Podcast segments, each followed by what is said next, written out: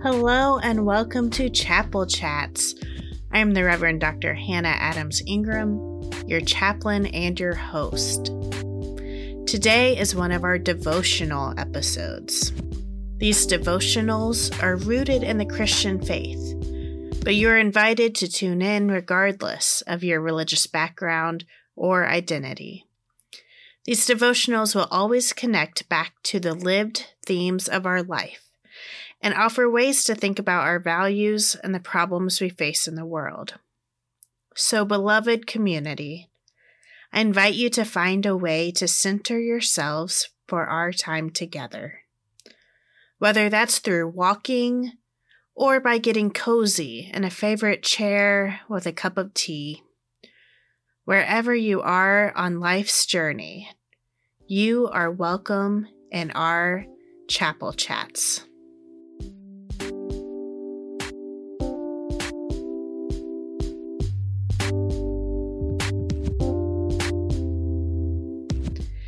Today's scripture reading is a childhood favorite, and it's easy to see why. We have the story of a man who was so short he couldn't see over the crowds, so he climbed a tree in order to see Jesus. It's fun, it's whimsical. Today, though, I want to go explore a bit of the context of Zacchaeus' story. And then we're going to talk about how important relationships are in a life of faith. I'll share some thoughts on loneliness in the time of COVID and why reaching out to others, even in creative ways, is important now as ever. So let us take a deep breath, listen to the story, and then hear more.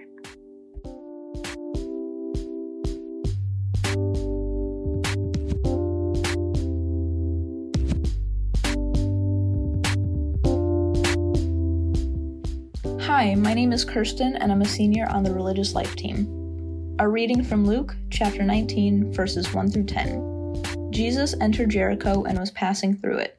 A man was there named Zacchaeus. He was a chief tax collector and was rich. He was trying to see who Jesus was, but on account of the crowd he could not, because he was short in stature. So he ran ahead and climbed a sycamore tree to see him, because he was going to pass that way. When Jesus came to the place, he looked up and said to him, Zacchaeus, hurry and come down, for I must stay at your house today. So he hurried down and was happy to welcome him. All who saw it began to grumble and said, He is gone to be the guest of one who is a sinner. Zacchaeus stood there and said to the Lord, Look, half of my possessions, Lord, I will give to the poor, and if I have defrauded anyone of anything, I will pay back four times as much. Then Jesus said to him, Today salvation has come to this house, because he too is a son of Abraham. For the Son of Man came to seek out and to save the lost.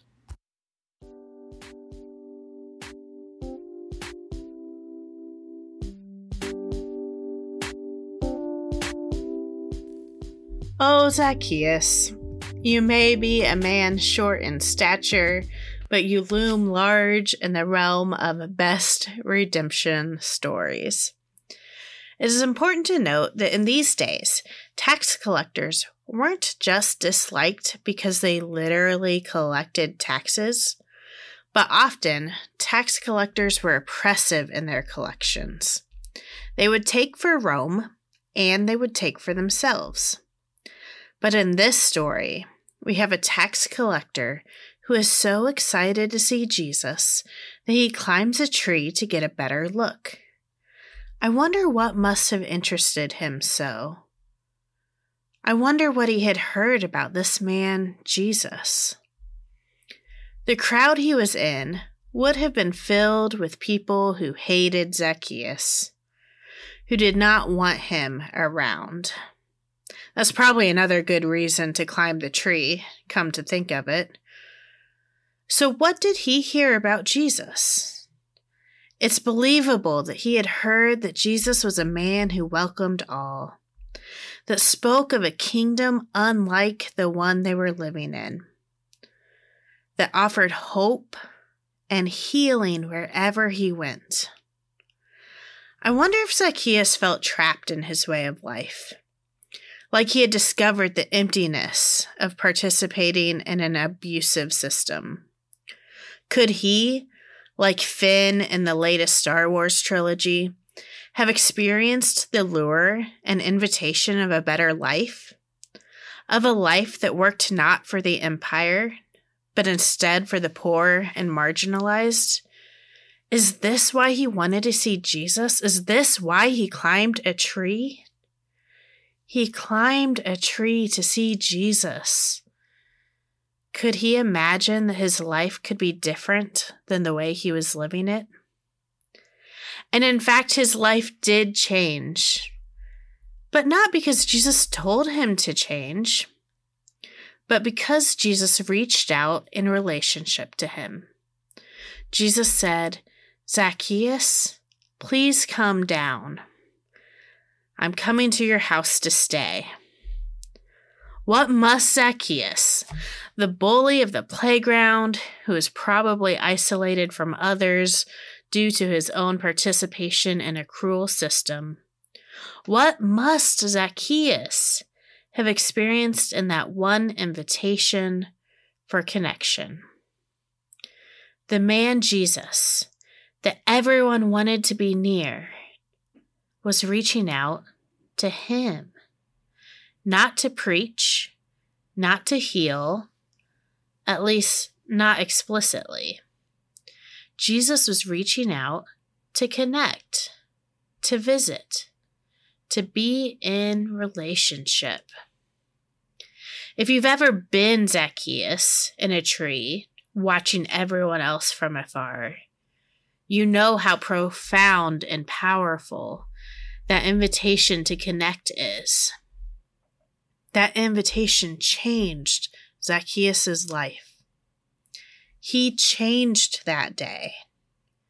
He not only repented by saying, Oops, I shouldn't have done that. He reconciled by promising to pay reparations to those he had harmed fourfold. Four times what he had taken he was going to return to help heal the damage done. What a day for Zacchaeus! Because he was invited into relationship. Because Jesus invited himself over to his house. Friends, relationships matter. We crave connection, and connection is our best hope in becoming better people accountable to fair treatment and reconciliation with one another. Without relationship, we are cut off. And when we are cut off, we are more prone to hurt one another, to use one another, to stay apart. And of course, there were people in the story that were mad that Jesus chose relationship with Zacchaeus. They were mad that Jesus would choose him, a sinner, to spend time with. They judged Zacchaeus to be worse than them, and they are grumbling because Jesus is including him in his circle. Isn't that just like people? Cranky and particular about who gets to be in and who has to be out. Jesus was always annoying people by who he hung out with. It should really make us think about the boundaries we make between people. Jesus pushes us to be in relationship with all kinds of people, and it's because relationship changes hearts. Relationships, real intimacy, calls out the best in us. We are meant to connect with each other. The Christian faith has relationship at its core. Consider the Trinity. That is, the idea that God is three in one. God is creator, Christ, and Spirit, or traditionally Father, Son, and Holy Spirit. This concept is meant to describe that God is relational even within God's own self. What a beautiful confusing mystery. God isn't alone, and God doesn't want us to be alone. And yet, in 2020, relationships are particularly difficult. Just like everything else, right? People report feeling more isolated because we've needed to protect each other through physical distance. We are meant to connect, to affect each other through a relationship, but we are struggling right now. Jesus just yelled to a man in a tree that he was going to crash at his place tonight. But we need to be more careful about that right now. No inside parties for us right now, right? No yelling to men and trees that we're going to their house tonight. If you are feeling lonely right now, ironically, you're not alone. A New York Times article last week described how socially awkward many people were feeling after an extended time of sheltering in place and amidst higher anxiety about getting sick. And part of the problem is that we actually crave different types of relationship. So even when we do see people in our lives, we can still feel lonely if we don't have our different social needs met. Dr. Vivek Murthy describes three types of relationship that people need. These three for him are one, intimate slash emotional relationships, two, relational slash social relationships, and three, collective relationships. The first one, intimate or emotional relationships, refers to our need to have someone we can share our more private thoughts with. Sometimes this is a significant other, but it can also be a best friend or a close family member. The second, relational or social relationships, refers to our need to have quality friendships. These are people we can laugh with, share stories with, hang out with, have fun. And third, collective relationships refers to our need to have a network with whom we share purpose or mission. These could be groups or organizations or churches, small groups, large groups, just people that we feel like we share a purpose with. If we are missing any of these, we can experience loneliness. So here's my suggestion, dear ones. We have to figure out how to feel connected with each other. Relationship matters. If you have felt lonely, I wonder which category of relationship you might be missing more right now. Is it that you haven't found someone to share more intimate thoughts and reflections with? Perhaps you're missing out on having fun with people. But maybe you're missing a sense of larger connection to people who care about similar things than you do, like a church or club or organization. Reflect on what you're missing, what might be making you feel lonely, and then use your resources to seek it out. If you're missing the social piece and you are saying no to every offer to get together with people, you might have to rethink your strategy. If you're missing the sense of being a part of something bigger, you may have to explore groups of shared interests.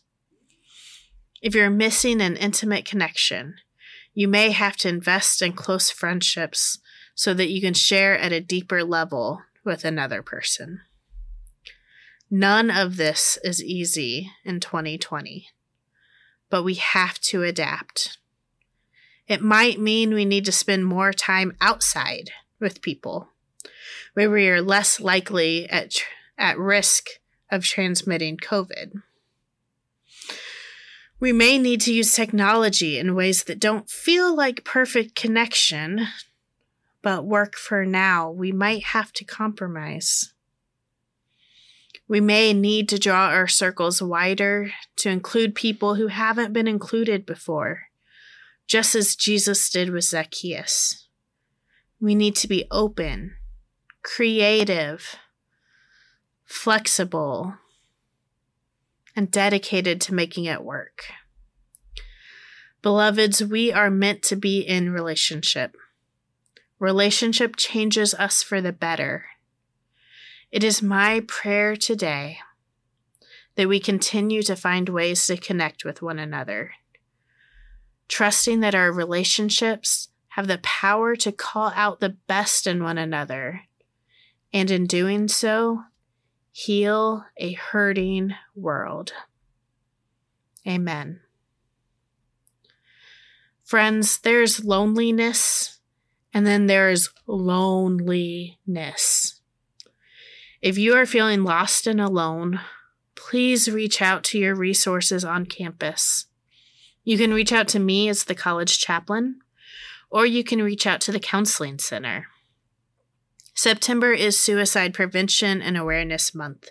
If you are in crisis and in need of support, I encourage you to find the Suicide Prevention Lifeline or Trevor Project online. They have text lines that can be reached 24 7. You are not alone. I want to thank one of our new podcast producers, Abigail Larkin, for her work on this episode. The artwork for this podcast is by Religious Life intern Riley Jones. The music for this podcast is High Ride by Blue Dot Session. Please share this episode with your communities and tag us on social media.